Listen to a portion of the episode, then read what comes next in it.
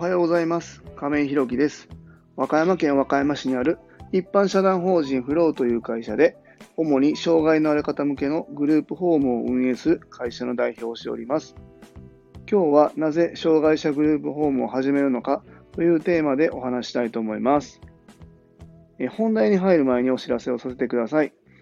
冒頭の挨拶でもお話ししました、障害者グループホームを来年2月に和歌山市の三葛というところで開所いたします。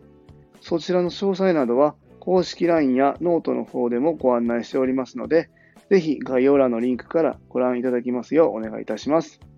そんなこんなで本題です。今日はなぜ障害者グループホームを始めるのかというところなんですけれども、前の放送でもお話ししたんですけど、そのうちには子供が2人いまして、うち長男がね、重度の自閉症っていうところで、まあ支援学校、障害のある子たちが通える、まあ、学校に今行ってるんですよね。で、そんな中で、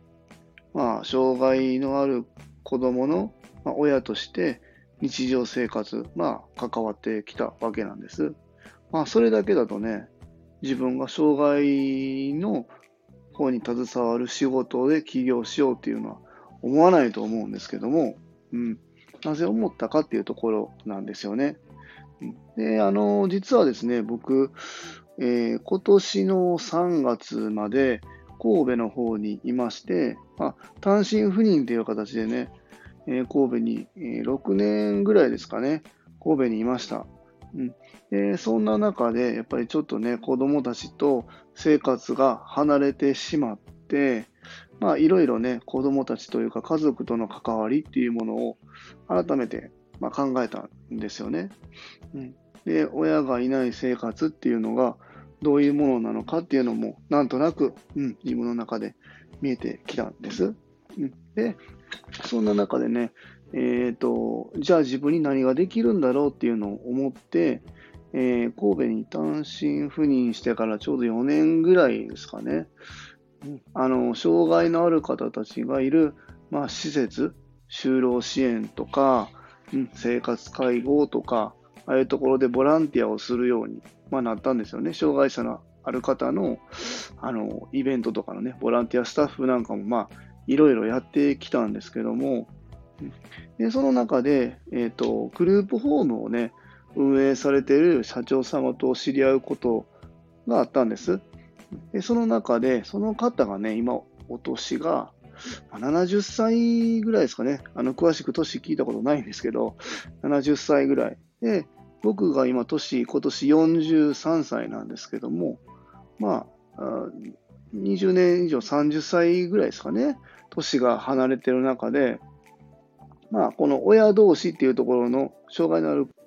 ね、子供の親っていうもの同士で話したときに、まあね、どちらもね、同じ意見だったんですよね。うん、あの、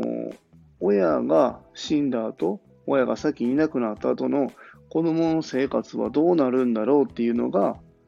二人の共通のね、あの、話題というか悩み、ま、だったんです。うん。で、これってね、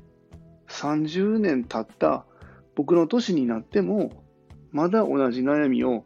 抱えてるのかって思ったときに、改めてね、愕然としたんです。うん。この問題って30年解決できない。で今後もなかなかやっぱり解決することができないだろうって思ったときに、これを指を加えて、こう、見てる外野で見てるのってどうなんだろうっていうふうに、まあ思ったんですよね。うん。